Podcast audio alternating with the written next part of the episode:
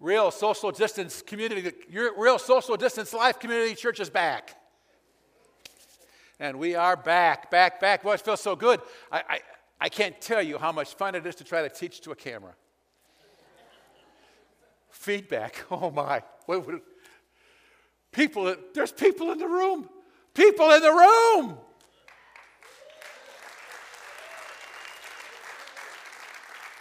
People, people who need people are the luckiest people in the world. I'm sorry, I'm, I'm just fired up.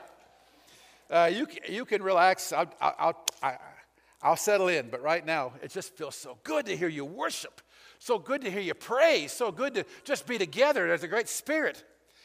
Uh, we're really in, in basically a long and, and, detailed series dealing with spiritual warfare.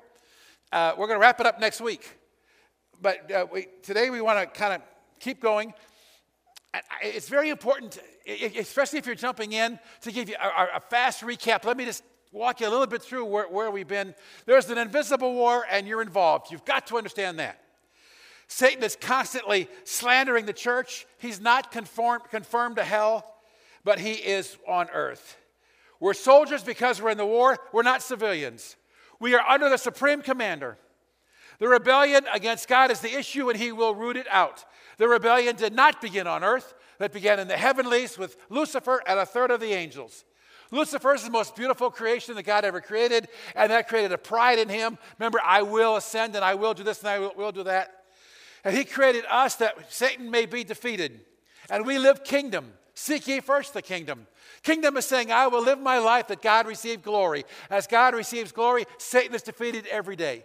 Creation was for that reason. You and I are built for this. God could have taken care of Lucifer pretty simply, building up. Just build something more beautiful than Satan. End of the power grab. Instead, he kind of went down. He built us to live out his glory, daily defeating Satan. And we're in God's image. Satan tries to destroy God's image by sin. He comes to God and says, Look what I've done to your image. At creation, He breathed in us, creating this close fellowship face to face. He gave us free will because He has to have glory. Robots can't give Him glory. Our choices create glory for Him. So we're not robots, we need choice. And one last thing the disobedience in the garden brought the war to earth. I look at it like this we started at the top and sinned our way down. Now, let's build on this. We spent a lot of weeks on creation because it's so vital to the story.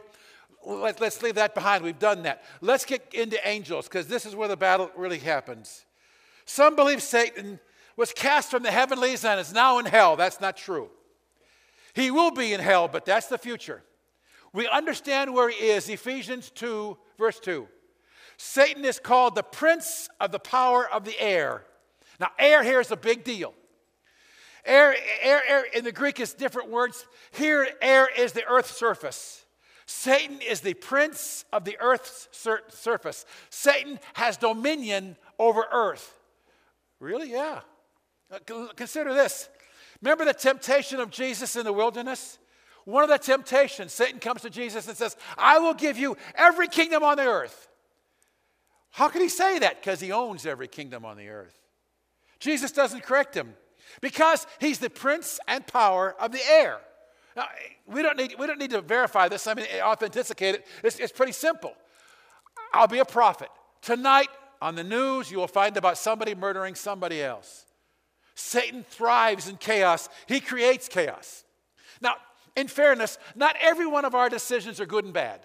Not every one of our decisions are righteous or evil. Most of our decisions, frankly, have no spiritual value at all. Most of our decisions tend to be neutral. Uh, they might be a wrong decision and still not evil.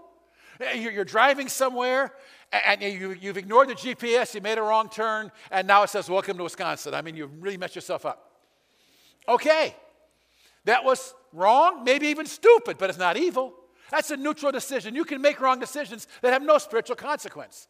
This shirt may or may not go with this jacket, but it has no spiritual consequence. So some things, I think most of the decisions, frankly, are not spiritual. They're, most of them, as you think about them, are kind of neutral. But some things are not neutral. Uh, for example, because it's so relevant today, A policeman choking the life out of a man in Minnesota, that's not neutral. That's evil. The response is not neutral. That's evil. You're saying, whoa, whoa, whoa, Gene, political Gene here. You're saying protesting is evil? Absolutely not. It's not evil. It's all right. Looting and burning down buildings, that's not neutral. Satan thrives in chaos because he is the ruler of the air. We're watching in our news tonight. Satan owns the world and he creates chaos. And in all of this, there is this battle going on in the invisible world. Probably the, the most clear example, the most powerful example is Daniel. Daniel has so much prophecy and so many interesting things happen.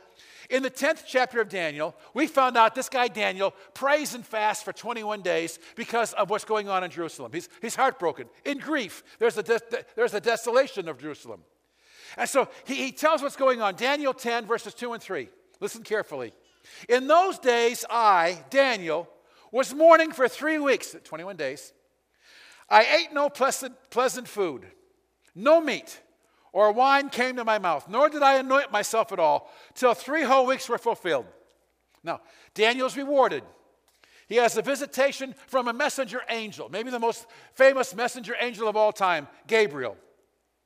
And Gabriel begins with encouragement. Daniel chapter 10, verse 12. Then he, now this is Gabriel, said to me, Daniel, Do not fear, Daniel. From the first day, critical, from the first day you set your heart to understand and humble yourself before God, your words were heard, and I have come, critical, because of your words. Wait a second. We know Daniel kept praying for 21 days, and now this angel says, Hey, we heard you on day one, I left on day one. Time out. How? By the way, what took 21 days? If you left on day one, you just told us. We heard you on day one. I came on day one. And I'm here 21 days later. And, and by the way, how fast do angels travel? speed of sound, speed of light, speed of thought? Come on! What takes 21 days for this guy to show up? We're given the answer on the next verse, and it's critical. Daniel 10 13. But, here's what happened the prince of the kingdom of Persia withstood me 21 days. And behold, Michael, one of the chief priests, this is an archangel, came to help me, for I had been left alone with the kings, plural, of Persia. Wow, wow. He was blocked by the kings of Persia. He was blocked by a satanic horde. It took me 21 days. It wasn't until the archangel came and blasted me through. There's a war going on here. He was sent from God, and he tells us the, per- the kings of Persia blocked, and the archangel came and blasted me through. Now, Gabriel's a pretty important messenger. I mean, this guy, his resume is pretty good. He goes to Mary and says, You're going to have a son, name him Jesus. Gabriel goes to Joseph and says, By the way, marry the girl. So, this is a pretty, pretty important angel. Satan, knowing the significance of Gabriel's message, releases his forces to prevent him from delivering it. And Gabriel is opposed by the prince of the kingdom of Persia. This is not a man, this is a satanic angel. And it also tells us he's come, he's, he's the serpent, uh, the, the, the satanic force over Persia. Persia's a place. So, ah, we, we learned something else. There are demons assigned geographically. He is the satanic prince of Persia. Satan has earth, he has the skies. So it's so intense that he has literally put satanic forces over specific places. 21 days, the archangel comes with his power and breaks them through. So, how do angels fight? I mean, they can't kill each other. The critical here is uh, he stood against me. Daniel 10 13, Gabriel said, The princes of Persia stood withstood me for 21 days, or take a stand. Interesting, one chapter later, Daniel 11 1, I, angel is speaking, I stood up to confirm and strengthen them. So these two angels, Gabriel and the archangel Michael, are united in this task in bringing Daniel this answer to prayer. 21 days of battle. Come on, it's huge. And so he finally tells them the message. Now, the, the message is dealing with prophecy in the future. I want you at least to hear it, even though we're dealing more with the warfare about it. But it's Daniel chapter 10, verse, verse 14, then we jump to 20 and 21. Now I have come to explain to you what will happen to your people in the future. for the vision concerns a time yet to come. So he said, Do you know why I have come to you? Soon I will return to fight, there it is, against the prince of Persia. And when I go, the prince of Greece will come. He's got two of them on his hands. But first, I will tell you what is written in the book of truth. The support from, has come from your prince, Michael. Again, there's a lot here to, to absorb. Evil prince over Persia. Now we find out about evil power over Greece. Doesn't take a whole lot of brilliance here to realize Satan has assigned specific demonic powers over nations. Therefore, there's one over the United States. Battling over the culture, battling over who we are. He owns this, this planet. We have to swim upstream serving Christ. He has a satanic force over the United States. And more than that, that creates a satanic force over communities, over Portage, a satanic force attacking us, real life community church, and a satanic force assigned literally to you.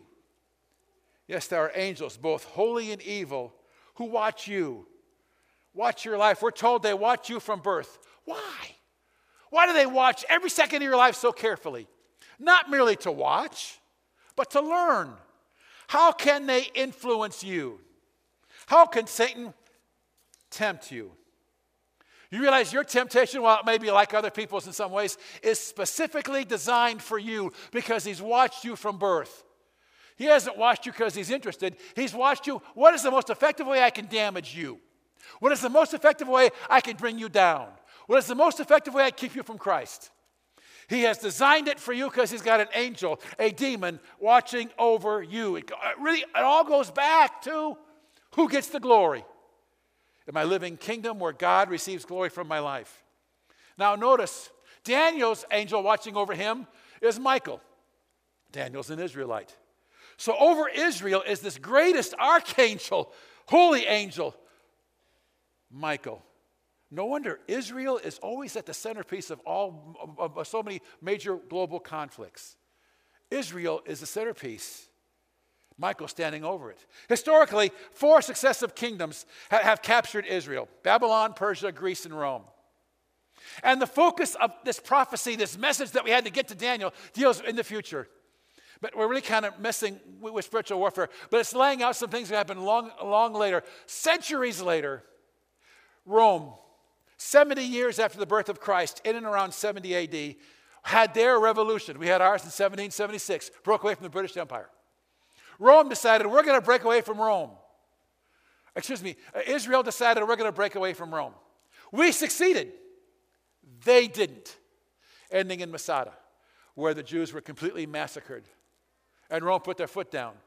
And the, the Jews, Jewish people were, were dispersed around the world, and literally there was no Israel on the map until 1940s.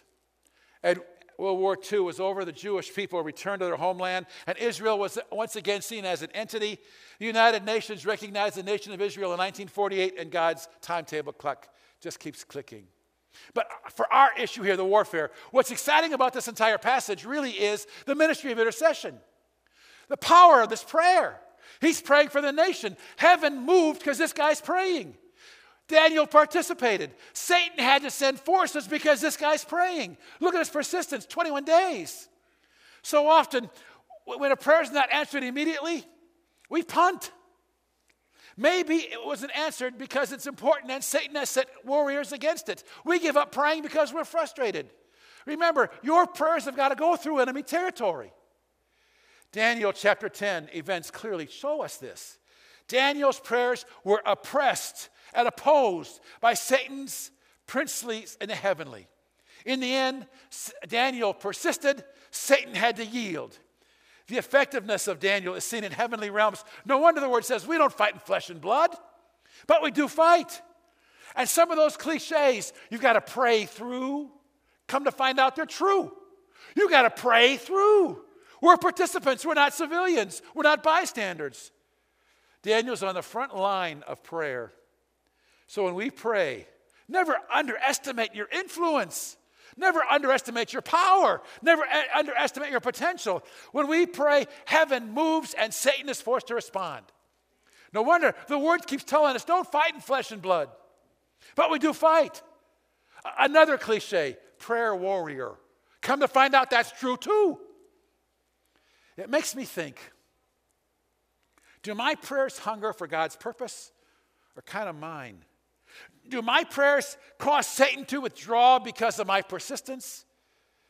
Can I picture an invisible army going to war because I am praying now? Now, for prayer to have power and effectiveness, it's got to have two elements. Without these, we're just talking. Number one is authority. Authority is a legal concept. Authority here is I'm a follower of Christ. That is a level of authority. I am following Christ and living my life that He received glory. If not, then that's your first prayer of effectiveness. God in heaven, I want you. I want you. Forgive me of my sins. Where I have lived not for your glory, forgive me, that I can begin to live for your glory. I no longer want that demon who's personally over me to keep winning here. I will live kingdom for your glory. That's authority. The second piece, of the power of, of, of prayer, the second piece of prayer is power. The name of Jesus. We have authority living God's glory. Now we can call out the name of Jesus. Every demon fears the name of Jesus, they shudder at the name of Jesus. That's power. For instance, you ever what happened on Palm Sunday? Jesus is entering Jerusalem. What is the invisible standing? What is the war going on? What's the standing firm of the holy angels invisibly? Because demons seem to hate praise and proclamation. And that was one of the greatest days of all of praise and proclamation. What an invisible battle's going on that Sunday, huh? The plan of the Father's proceeding, and Satan couldn't stop it. In fact, Jesus says, if you don't cry out for joy, the stones themselves will begin to cry out. Now, he's using slang of the day. He's not saying that boulder is going to have mouth and begin to talk. The slang of the day, when people died, they were buried, and there were stones, uh, um, not that terribly different from our headstones. They didn't have formal cemeteries, but, but there were places where, where they would bury the dead. And they called the dead the stones because the stones on them. He's not saying boulders are going to grow lips and begin talking. He's saying if you don't praise, the dead will rise up and they will praise. The invisible war going on, huh? Take a look at it. Luke 19 40. And Jesus answered, I tell you, if my followers don't say these things, then the stones themselves would cry out. This is warfare. God's plan is not going to be defeated. Now, He's going to win with you or without you.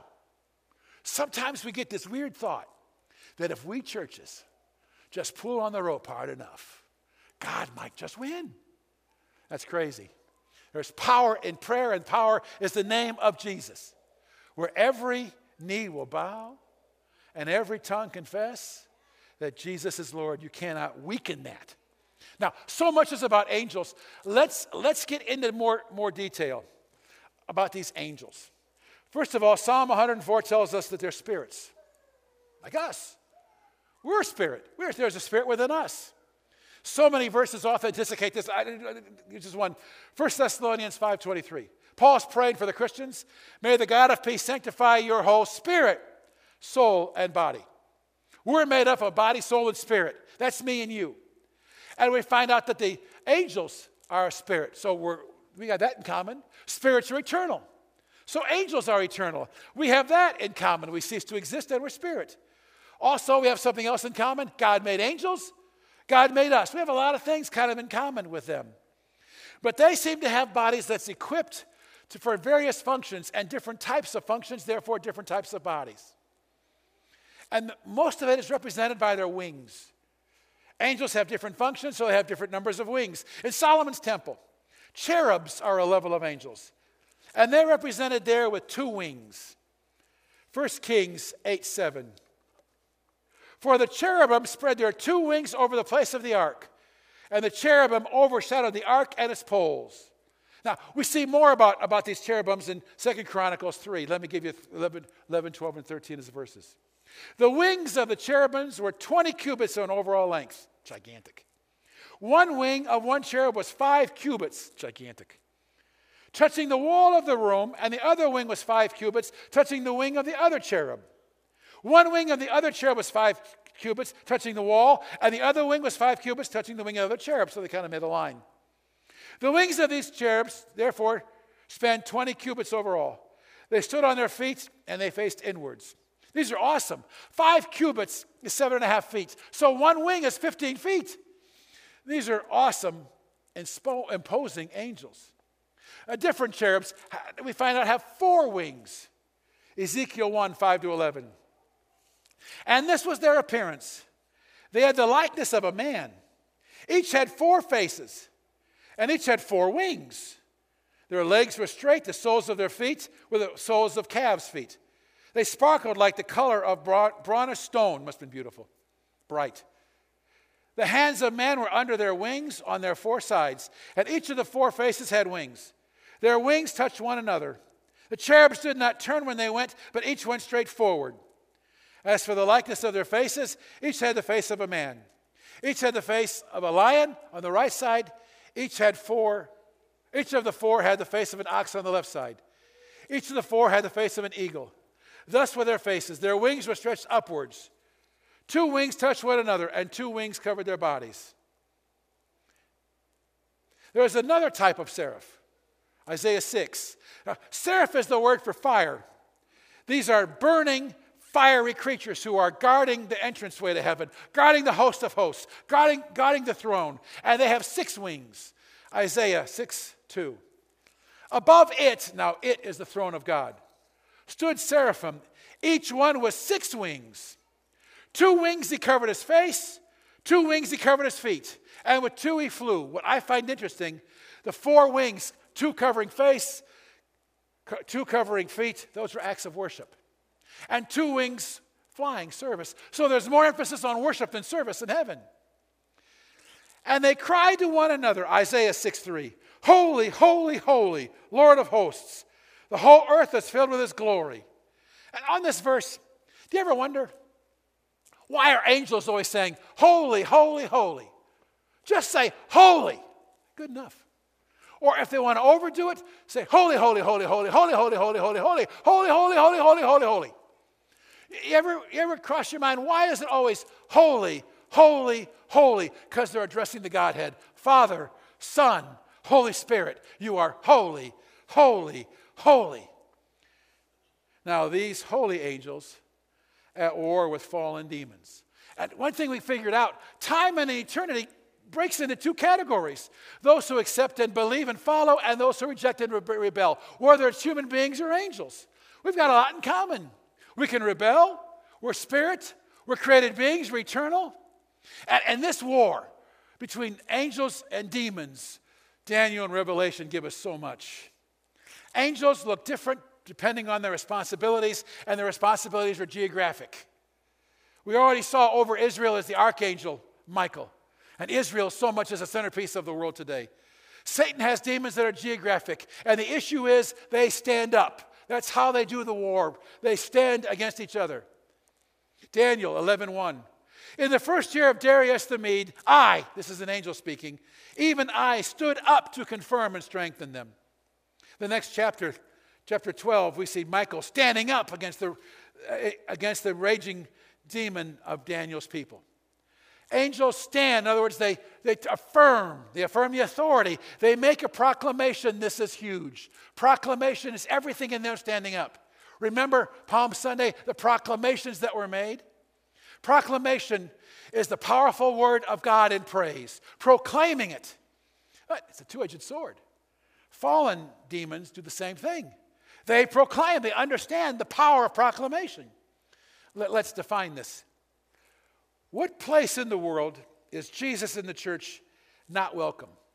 I would contend the Middle East, the Muslim nations.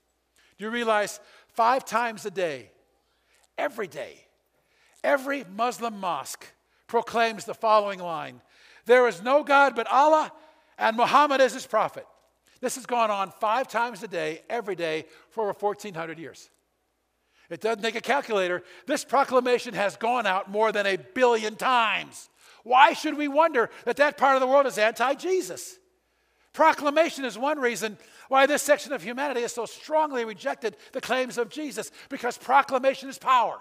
Angels and demons stand up against each other using proclamation.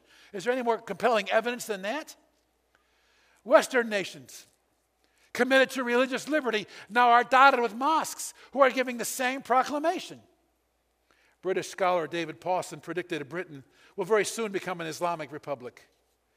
Proclamation. It is the powerful weapon of the invisible war. And he comes to us, the church, and says, You must be proclaimers, proclaiming in praise. There's so much scripture about proclaiming, so much of scripture about what we're to proclaim. How can we not do it? In fact, it's one of the most powerful weapons we have as his people. Isaiah 61, 1 and 2. The Spirit of the Lord is upon me, because the Lord has anointed me to preach tidings, good tidings to the poor. He sent me to heal the brokenhearted, to proclaim liberty to the captives, and the opening of prison of those who bound, who proclaim the accepted year of the Lord and the day of the vengeance of our Lord. He calls us to proclaim in worship the, the, songs of proclamation, the songs of praise, ascending into paradise, the very throne of heaven. We're not to recite verses, we're to proclaim them. They are weapons. Today, especially. You may or may not realize it. Today's Pentecost Sunday, the day we celebrate the coming of the Holy Spirit in that upper room when it turned into fire. We need to understand and practice the power of proclamation.